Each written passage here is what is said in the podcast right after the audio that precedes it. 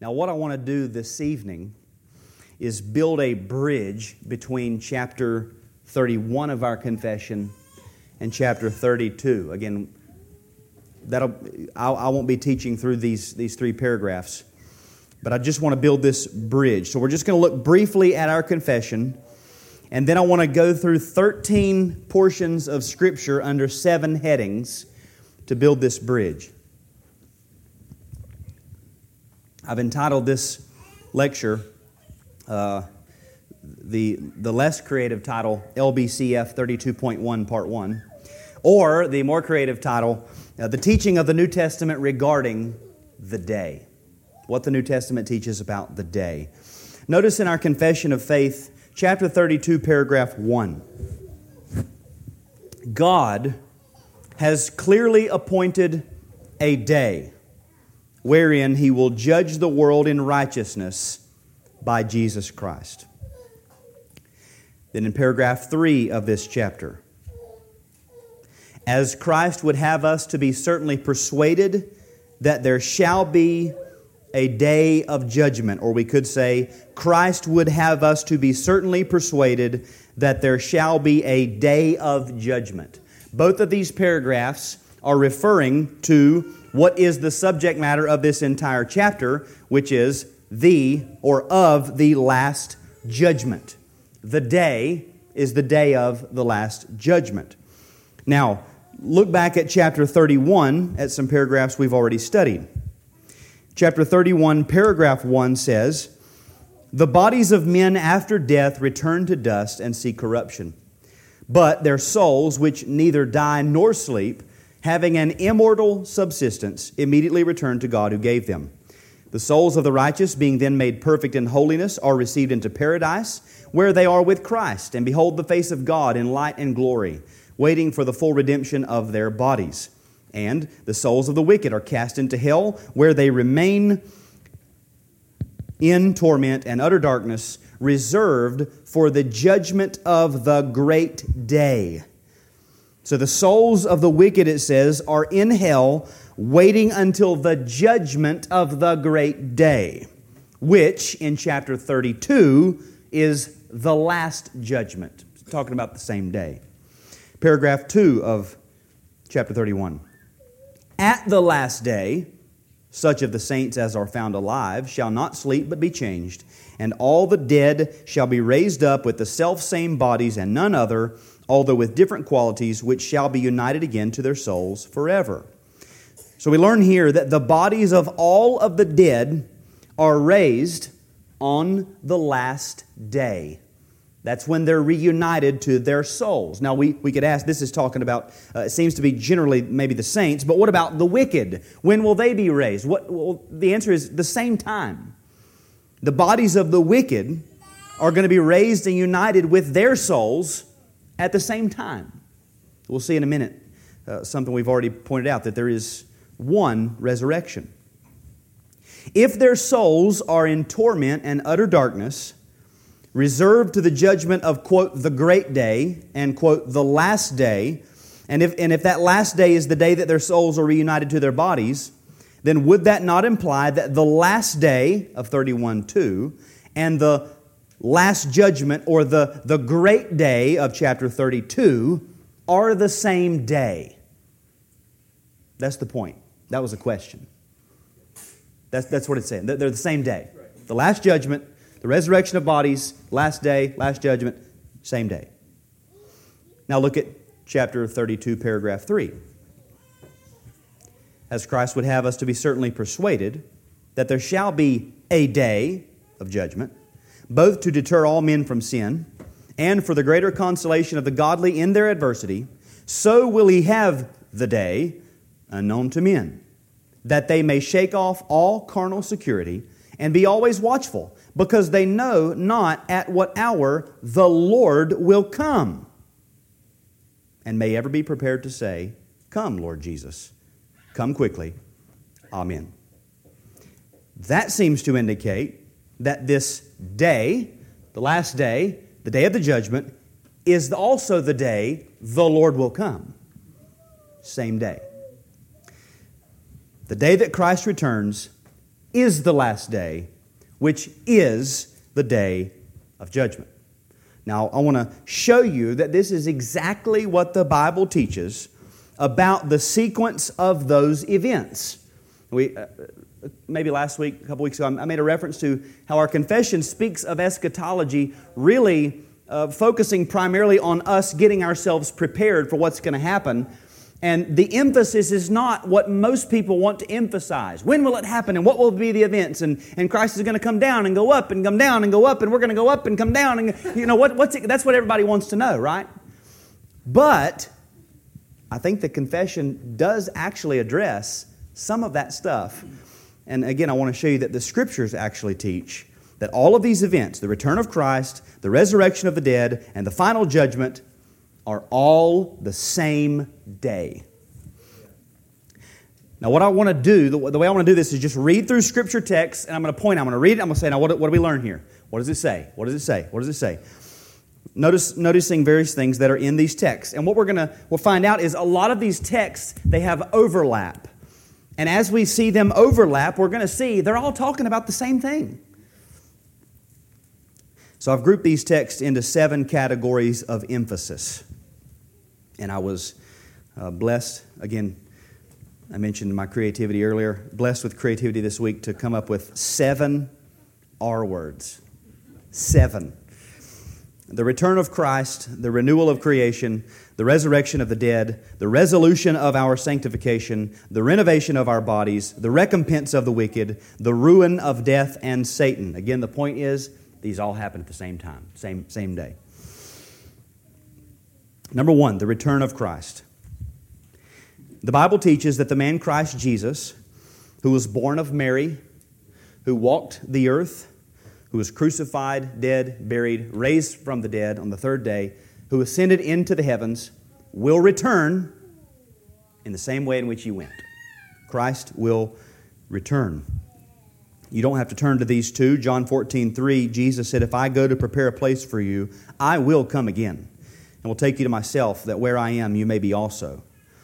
In Acts chapter 1, verse 11, "Men of Galilee, why do you stand looking into heaven? This Jesus, who was taken up from you into heaven, will come in the same way as you saw him go into heaven." Now turn with me to the book of Acts chapter 3, and we'll look at Acts chapter 3, verse 21.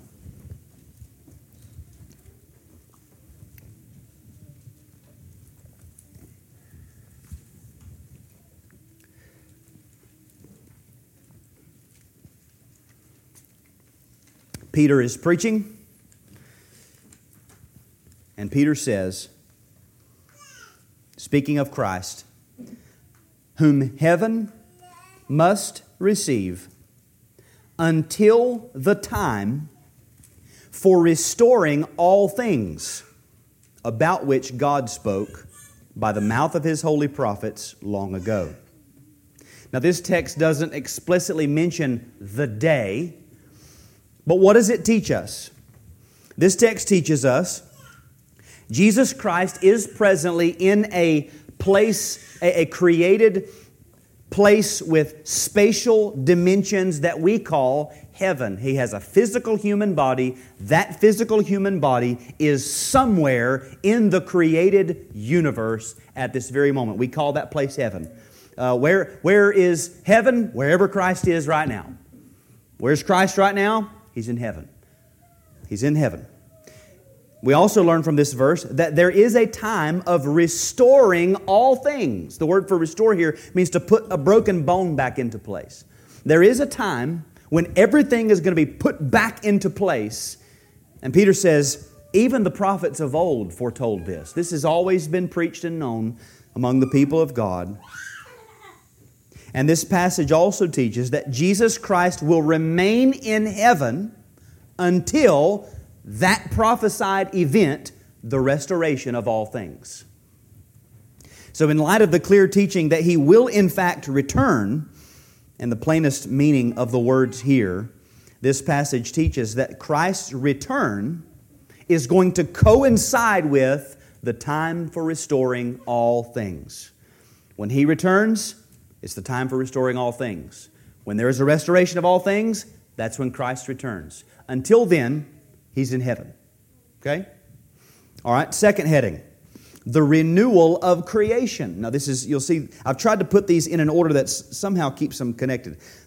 Closely associated with that last passage is the renewal of creation. Now, if I wanted to keep ours and also use that same language, I could have said the restoration of all things.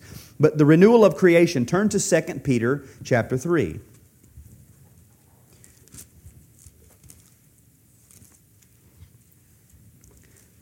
2 Peter chapter 3, verses 10 to 13.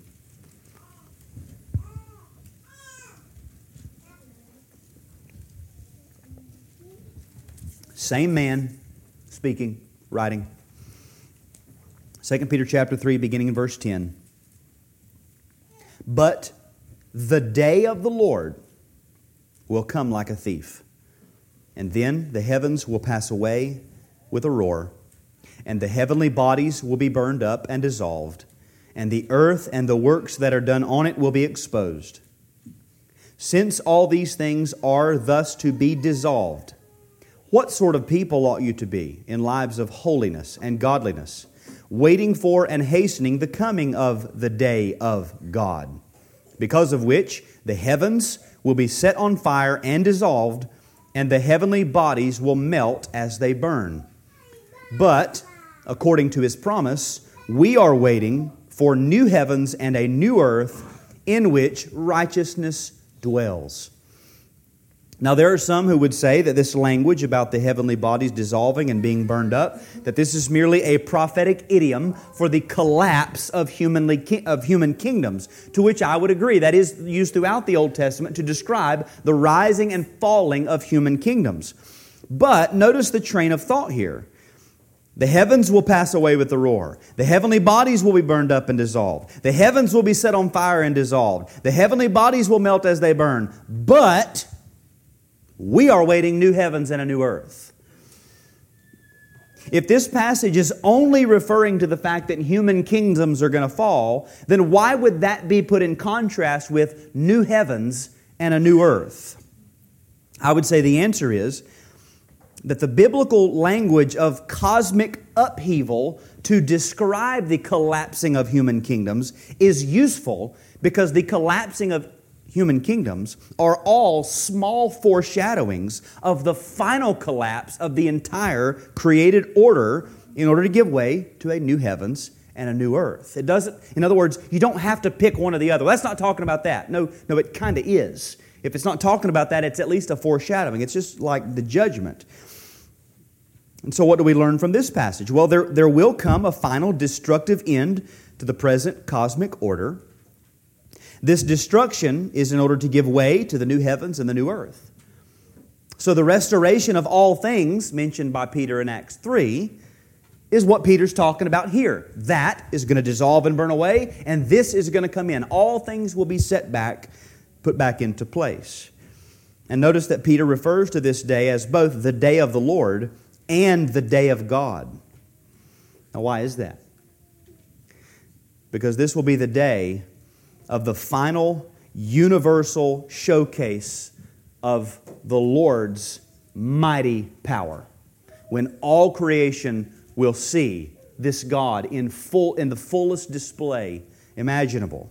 The final consummation of all redemption, the restoration of all things lost in the fall will happen on this day. Again, the renewal of creation is what we're talking about here. Now turn to Matthew chapter 19.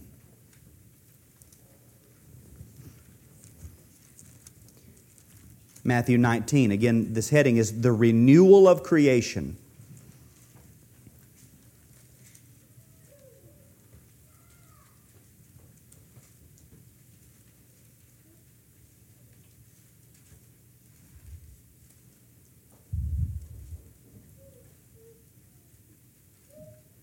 Matthew 19, verse 28, Jesus said to them, "Truly I say to you, in the new world, when the Son of Man will sit on His glorious throne, you who have followed me will also sit on 12 thrones, judging the 12 tribes of Israel." Now, in this passage, the ESV has this phrase, the new world. The term means literally the new birth or the new beginning. Some of you might have in the regeneration. The only other time this word is used is in the book of Titus, and there it's translated regeneration. It refers to a renovation or a restoration, a brand new beginning. In other words, it's the same event referred to by Peter in Acts 3, restoration of all things, and in 2 Peter 3, a restoration, a renewal. Now, what do we learn from this passage?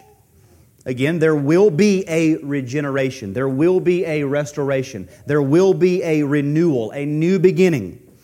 But we also see here that one staple of that new world is that the Son of Man will sit on His glorious throne and execute judgment. That's a staple of that moment, that this picture. So let's put together what we've seen so far. Jesus Christ is presently in a place called heaven. Jesus Christ will remain in heaven until the restoration of all things. There will come a final destructive end to the present cosmic order in order to give way to the new heavens and new earth. And one staple of that new world is that the Son of Man will sit on His glorious throne. That's the first 2 points. The return of Christ, the renewal of creation. All right, heading number 3, the resurrection of the dead. The resurrection of the dead. And we talked about this last Lord's Day evening. Last week, we looked at John chapter 5. You don't have to turn. John 5:28. Jesus says, "Do not marvel at this, for an hour is coming when all who are in the tombs will hear His voice and come out." All in the tombs, hear His voice, come out. Those who have done good to the resurrection of life, those who have done evil to the resurrection of judgment. An hour, single hour, one event. Everybody in the tombs, good or evil, hear the voice, they come out. Resurrection. Acts 24:15. There will be a resurrection of both the just and the unjust. One general resurrection. Same event for all men. The reason I say this is because if we read a text that describes only the resurrection of the righteous, we don't then say, well, that's not talking about the wicked, that's talking about the righteous. Well, it might be, but everybody's raised at the same time. All in the tombs, hear His voice and come out. One general resurrection. Now turn to 1 Corinthians chapter 15.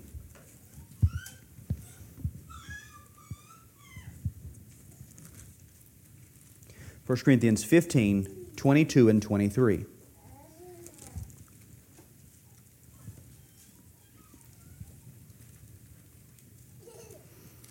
And I want you to notice how this passage, these 2 verses, bring together the return of Christ, which was heading number 1, and here now the resurrection of the dead, heading number 3.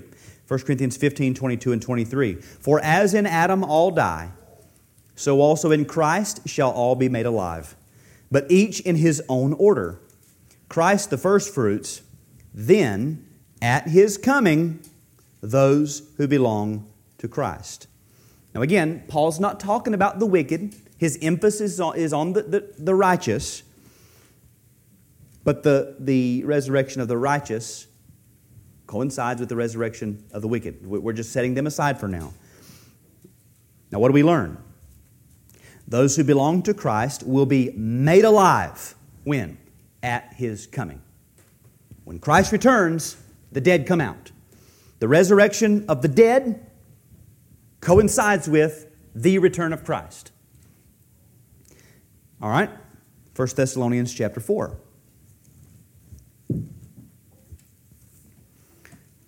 Verses 15 to 17.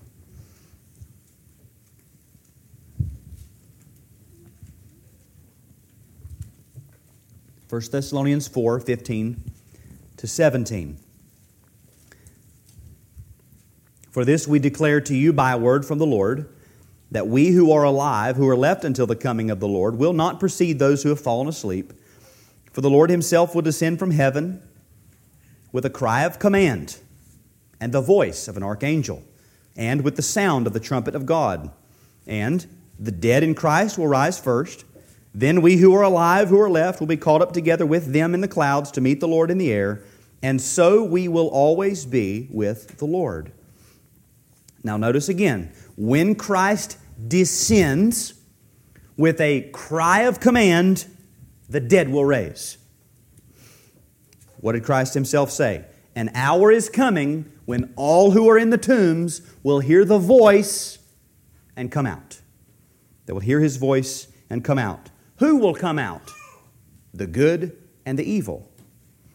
So with regard to the resurrection of the dead, there will be one moment when all of the dead will rise, both good and evil. One general resurrection of all men. The moment that happens will be the return or the descent of Christ from heaven. And how will He come? In the same way in which He went, Acts 1:11. They all coincide, these events, the return of Christ, resurrection of the dead. Now, again, let's make some other connections.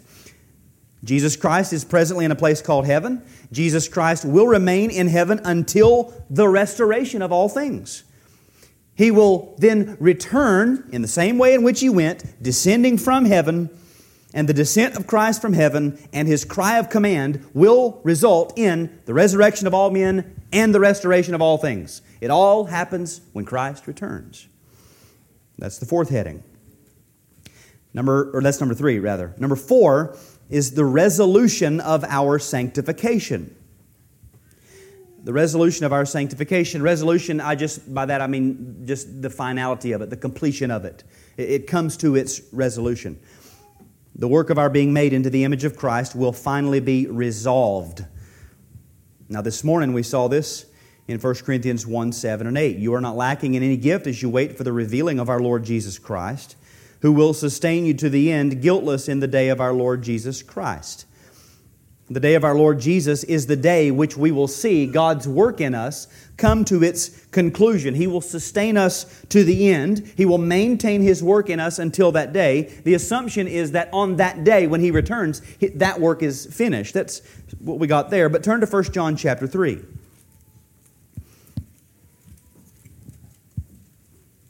1 John chapter 3, the heading is the resolution of our sanctification. When will we be finally, fully, and completely made to be like Christ?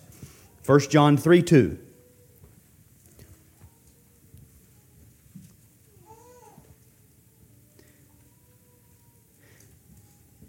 Beloved, we are God's children now, and what we will be has not yet appeared. But we know that when He appears, we shall be like Him, because we shall see Him as He is. Now again, the goal of sanctification is to be made like Christ, to be like Him. According to this text, when will we be like Him? When will the work be finished? When will we be completely conformed into the image of the Son of God? Answer, when He appears. When He is made visible. That's what the word means. Now we could say, when will this happen? When will He be made visible? We'll look up just a few verses to chapter 2, verse 28. And now, little children, abide in Him, so that when He appears, we may have confidence and not shrink from Him in shame at His coming. When will He appear? At His coming. When will we be like Him? At His coming. When will sanctification see its final resolution? At the coming of Christ. The return of Christ will see the final resolution of our sanctification. Number five, the renovation of our bodies. The renovation of our bodies. Inseparable from the resolution of our sanctification is the renovation of our bodies. We typically use the word glorification. That starts with a G and not an R. So I'm saying the renovation of our bodies. Sanctification is a term that we usually only associate with the spiritual transformation, while glorification we associate with the total package, which would be spiritual sanctification, and along with that, the renovation of our bodies being made perfect and then reunited to those perfect spirits. So then, when will our bodies undergo this renovation? Turn to Colossians 3:4.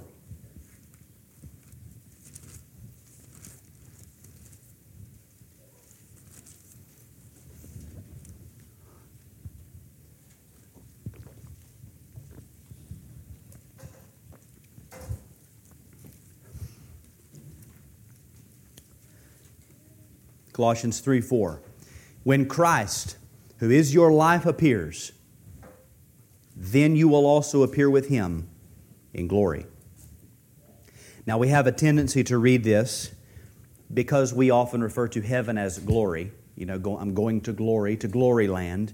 What we read is, when Christ appears, then we will appear with Him in heaven. But that's not what's being said here.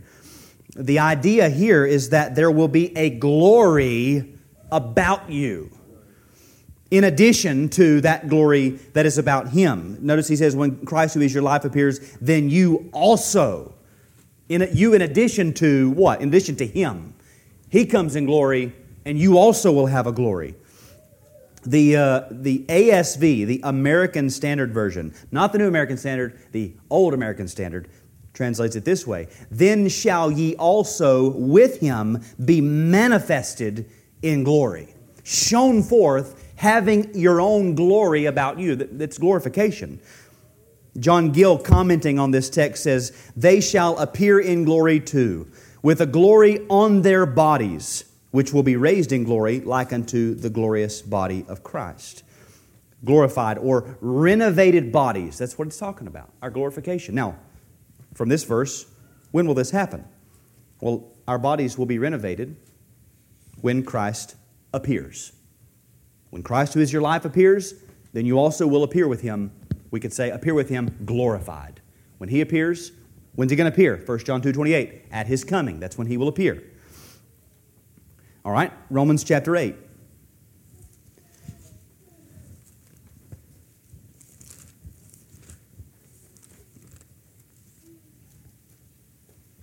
The renovation of our bodies. Romans chapter 8, beginning in verse 18.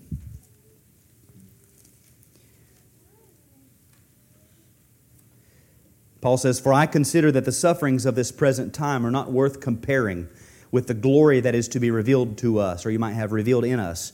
For the creation waits with eager longing for the revealing of the sons of God. For the creation was subjected to futility, not willingly, but because of Him who subjected it, in hope that the creation itself will be set free from its bondage to corruption and obtain the freedom of the glory of the children of God. For we know that the whole creation has been groaning together in pains of childbirth until now, and not only the creation, but we ourselves, who have the first fruits of the Spirit, groan inwardly as we wait eagerly for adoption as sons, the redemption of our bodies. Now, here in this passage, there are two things that are being associated.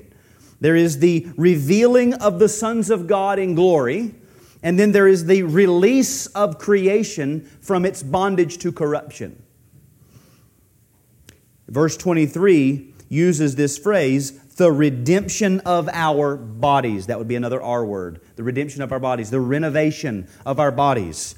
That, in this passage, that is synonymous with the revealing of the sons of God and the glory of the children of God. That's the same idea.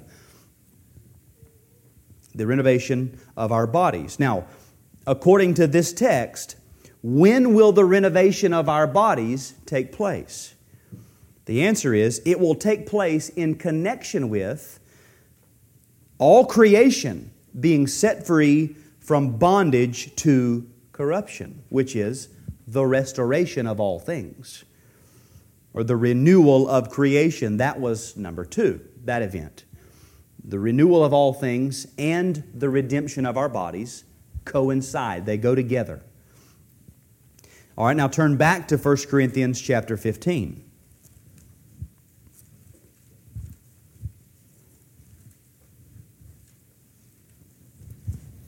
First Corinthians 15, verses 52 through 55.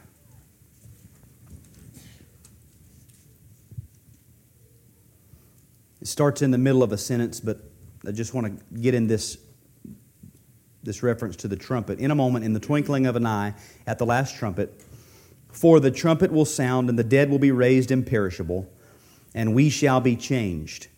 For this perishable body must put on the imperishable, and this mortal body must put on immortality.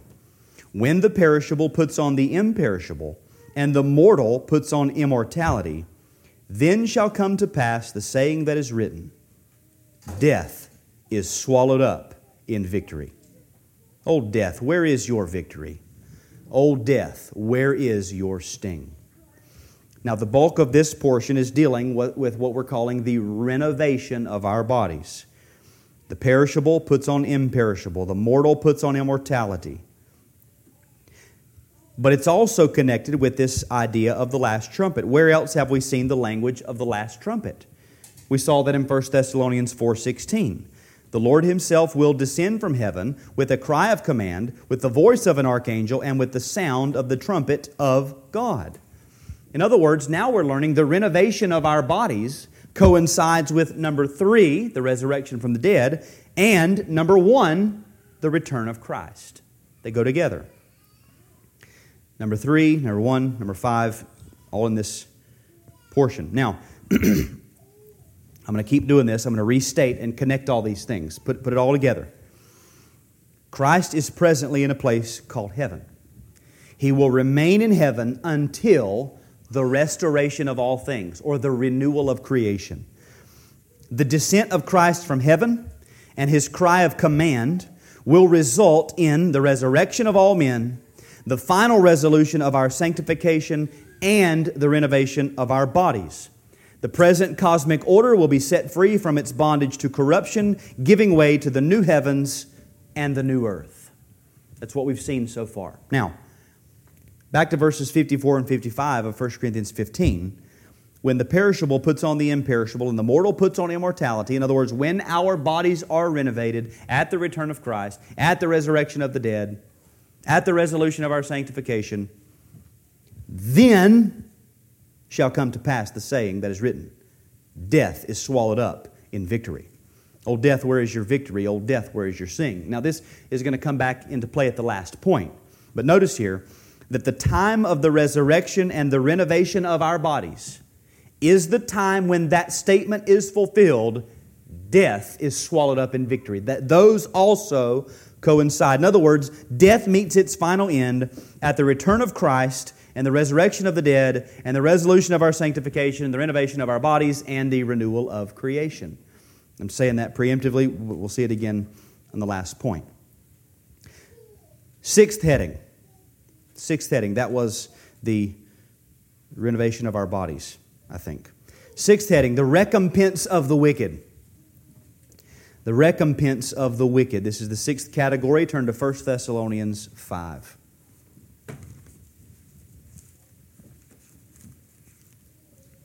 1 Thessalonians chapter 5, verses 1 to 3.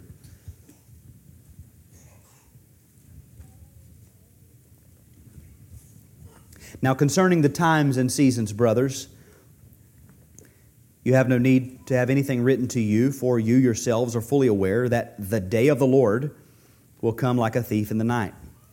While people are saying, there is peace and security, then sudden destruction will come upon them as labor pains come upon a pregnant woman, and they will not escape. We're talking about the recompense of the wicked. Here, the language is the sudden destruction. We see that this sudden destruction of the wicked comes on the day of the Lord. All right, turn to 2 Thessalonians chapter 1, verses 6 through 10.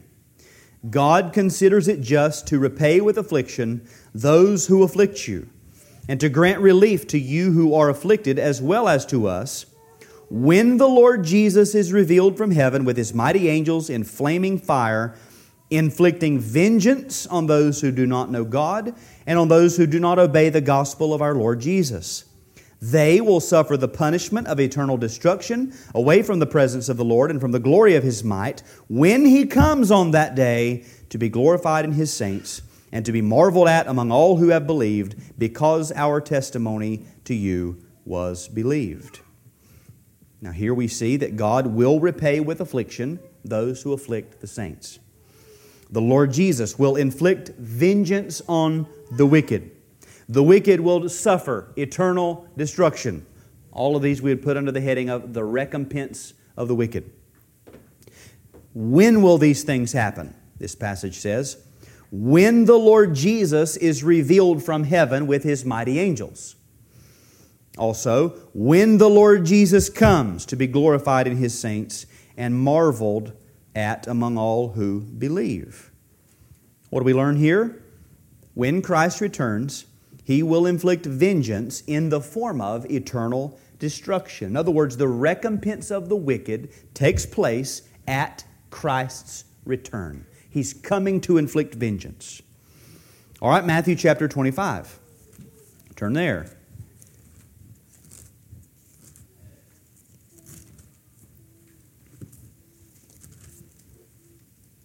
Matthew 25, verse 46.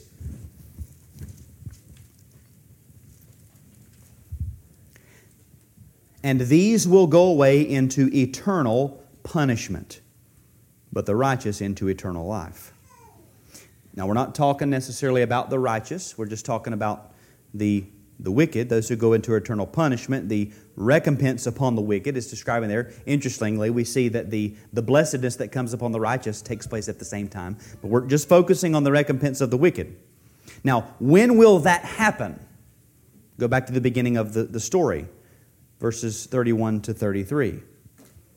When the Son of Man comes in His glory, and all His angels with Him, then He will sit on His glorious throne. Before Him will be gathered all the nations, and He will separate people one from another as a shepherd separates the sheep from the goats, and He will place the sheep on His right, but the goats on the left. What do we learn from this text? The wicked will be sent away to suffer eternal destruction when Christ comes with His angels. The judgment and the recompense that comes upon the wicked takes place when Christ returns. And we also see here that He will render this judgment from where? His glorious throne.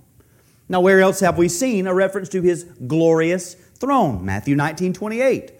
Truly I say to you, in the new world, when the Son of Man will sit on His glorious throne, you who have followed Me will also sit on 12 thrones, judging the 12 tribes of Israel. What He's saying, I'm going to sit on a glorious throne judging. You're going to sit on a glorious throne judging. We're going to sit on thrones judging. The judging and the seating of Christ on this throne take place at the same time.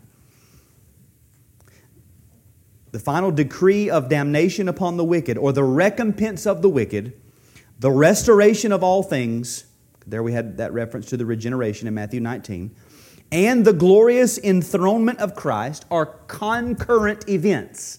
They all go together. See that? What else is concurrent with these events that we've seen so far? The return of Christ, the resurrection of the dead, the resolution of our sanctification, the renovation of our bodies. They all go together. Last heading, number 7, the ruin of death and Satan. The ruin of death and Satan. We just saw when the perishable puts on the imperishable and the mortal puts on immortality, then shall come to pass the saying that is written, death is swallowed up in victory. In other words, when the renovation of our bodies comes, then death is swallowed up in victory. All right, turn to Revelation chapter 20. And I'm going to dare to use what is clearly prophetic and apocalyptic imagery to show how these things actually go together. When you put all these things together, the prophetic imagery and symbolism really becomes far more clear.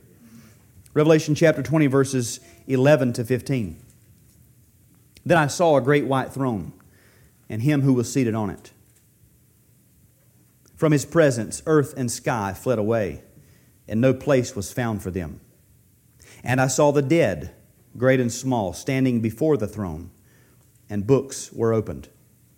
Then another book was opened, which is the book of life, and the dead were judged by what was written in the books, according to what they had done. And the sea gave up the dead who were in it. Death and Hades gave up the dead who were in them, and they were judged, each one of them, according to what they had done. Then death and Hades were thrown into the lake of fire. This is the second death, the lake of fire. And if anyone's name was not found written in the book of life, he was thrown into the lake of fire. Now this passage you can see it, it contains a lot of the things we've already covered. There is the setting up of a throne, which we saw in Matthew 19, coincides with the restoration of all things. We saw that in Matthew 25, there was a setting up of a throne, and also the gathering of all people before that throne. Here we just saw the dead, great and small, gathered before the throne. When do all these things happen? At Christ's return. We've already showed that. We also see here, well, again, the dead and great standing before the throne. I said that. All the dead given up. The sea gave up the dead who were in it. Death and Hades gave up the dead who were in them. All of the dead, great and small. What is that? That's the resurrection of the dead. The dead have been raised and brought to the judgment. We've already seen that that coincides, 1 Corinthians 15, with the coming of Christ. It coincides, John 5, with the voice of Christ, the cry of command. 1 Thessalonians 4, the trumpet of God. The trumpet of God is the last trumpet of 1 Corinthians 15, 52. So, you see there, death and Hades are thrown into the lake of fire, the ruin of death. The death and Hades were thrown into the lake of fire, the second death. Ruin, and then, if anyone's name was not found written in the book of life, he was thrown into the lake of fire. Recompense. The ruin of death, the recompense of the wicked, same event, same time. Now we would ask, what about the devil? You said the ruin of death and the devil. Well, look just before this in verse 10 of chapter 20. The devil who had deceived them was thrown into the lake of fire and sulfur, where the beast and the false prophet were, and they will be tormented day and night forever and ever. Now, this is going to just follow me here. We just saw that the devil was thrown into the lake of fire. When will the devil, the chief of the fallen angels, be cast into the lake of fire, into hell? The demons in Matthew 28 refer to it as the time. Have you come to torment us before the time? They knew it's coming. The devil knows it's coming. Here we just saw the devil has met that time. When is it? 2 Peter 2:4 says, God did not spare angels when they sinned, but cast them into hell and committed them to chains of gloomy darkness to be kept until the judgment. Just like people, until the judgment. Jude verse 6, the angels who did not stay within their own position of authority, but left their proper dwelling, he is kept in eternal chains under gloomy darkness until the judgment of the great day. There's only one judgment. That's this judgment. These texts imply that the fallen angels will be judged in the judgment of the great day, the final judgment. And I believe that it's safe to assume that Satan himself is going to endure the same judgment of the same day. So when we see Satan being cast into the lake of fire, that's the same recompense upon him that comes upon all of the fallen angels and upon all of the wicked. In other words, the casting of Satan into the lake of fire is concurrent with the casting of death and Hades into the lake of fire, which is concurrent with the final judgment and the recompense of the wicked, since the Bible only ever mentions one day, the day of the Lord, the day of God. 1 Corinthians 6, 2 and 3. Do you not know that the saints will judge the world? And if the world is to be judged by you, are you incompetent to try trivial cases? Do you not know that we are to judge angels? The world, angels, same judgment. Who's going to judge the angels in the world? The saints. Who's going to sit on 12 thrones judging the 12 tribes of Israel? You who have followed me, Christ's people, sitting with him in judgment. Now, again, when will all this take place? Now here I'm going to put my neck out and use a text that can go several ways. When will this take place? 2 Thessalonians 2:8, then the lawless one will be revealed, whom the Lord Jesus will kill with the breath of his mouth and bring to nothing by the appearance of his coming.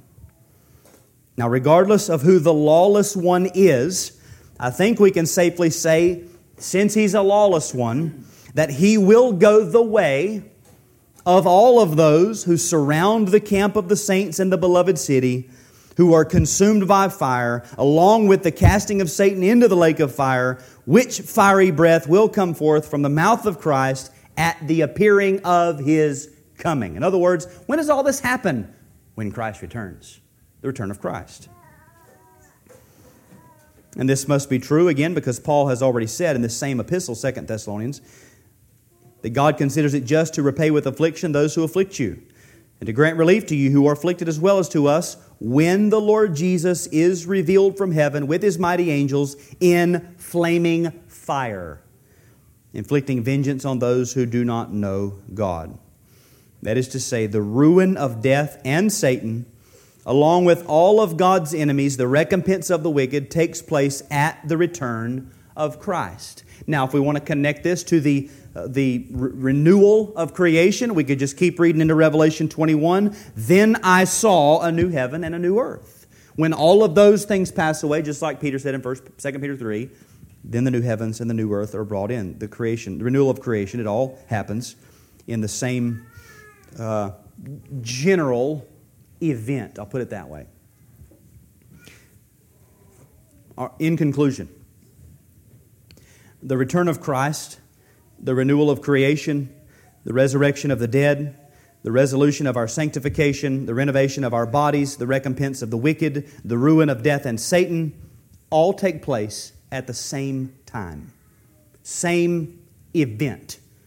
Now, if you want to say, well, on that day, what time do we get up? Do we start at 9? Does the judgment go to 10:30? It all happens at the same time. Same event. Same event. We'll put it that way. Or we could say it this way. The renewal of creation, the resurrection of the dead, the resolution of our sanctification, the renovation of our bodies, the recompense of the wicked, the ruin of death and Satan all take place when Christ returns. That is the day. The climactic event is the return of Christ. He brings with Him all of these things. It all comes to a climax in Him. A couple of takeaways from this. You said that clock was 30 minutes fast? Slow. Number one, our great hope is the return of Christ. That's our hope. All that we await is bottled up in that one singular event. Prophecy conferences galore happen. What's the next thing on the prophetic timeline? One thing, Christ's return. That's what we're waiting for. One event. That will bring with it everything else. All these things are bottled up in that one event. The greatest of them all will be to see His face. Now we see dimly, but then we will see face to face. That's why the church prays, "Come quickly, Lord Jesus." I couldn't help but think this morning as we were going about the Lord's Supper of the way the covenanters would say farewell to things as they were going to the stake. But I couldn't help but think of saying, "Farewell, sweet faith." Faith is a good grace. Faith carries us through. Faith is, this is what overcomes the world, our faith. But there will be a time when we say, "Farewell, faith. You've been good, but now I move on to sight. I will see." And we'll put that aside. That's what we're waiting for, the return of Christ.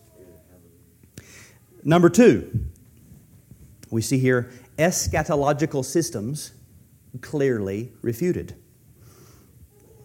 I don't necessarily enjoy being polemical against those who are true brothers, especially in matters like eschatology, which are certainly not matters of supreme importance.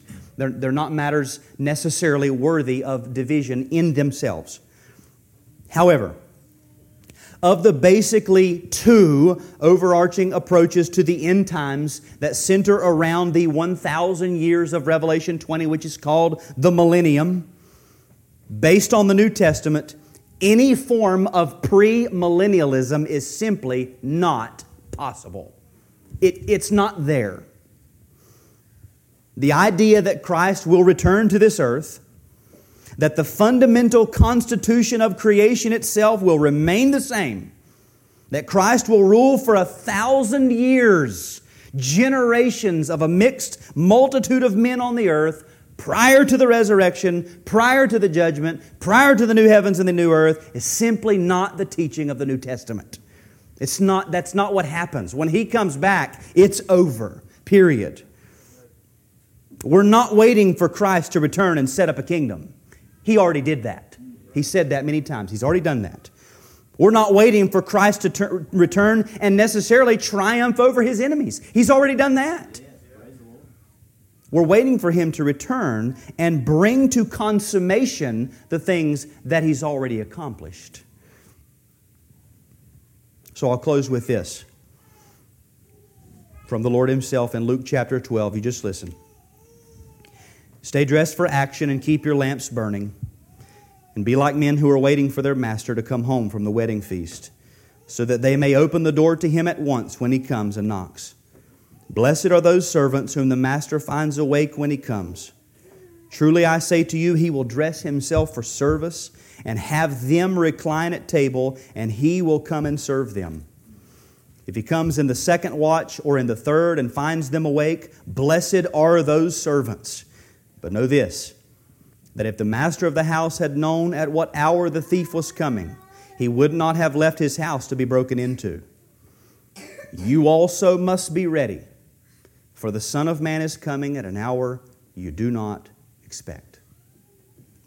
Let's pray.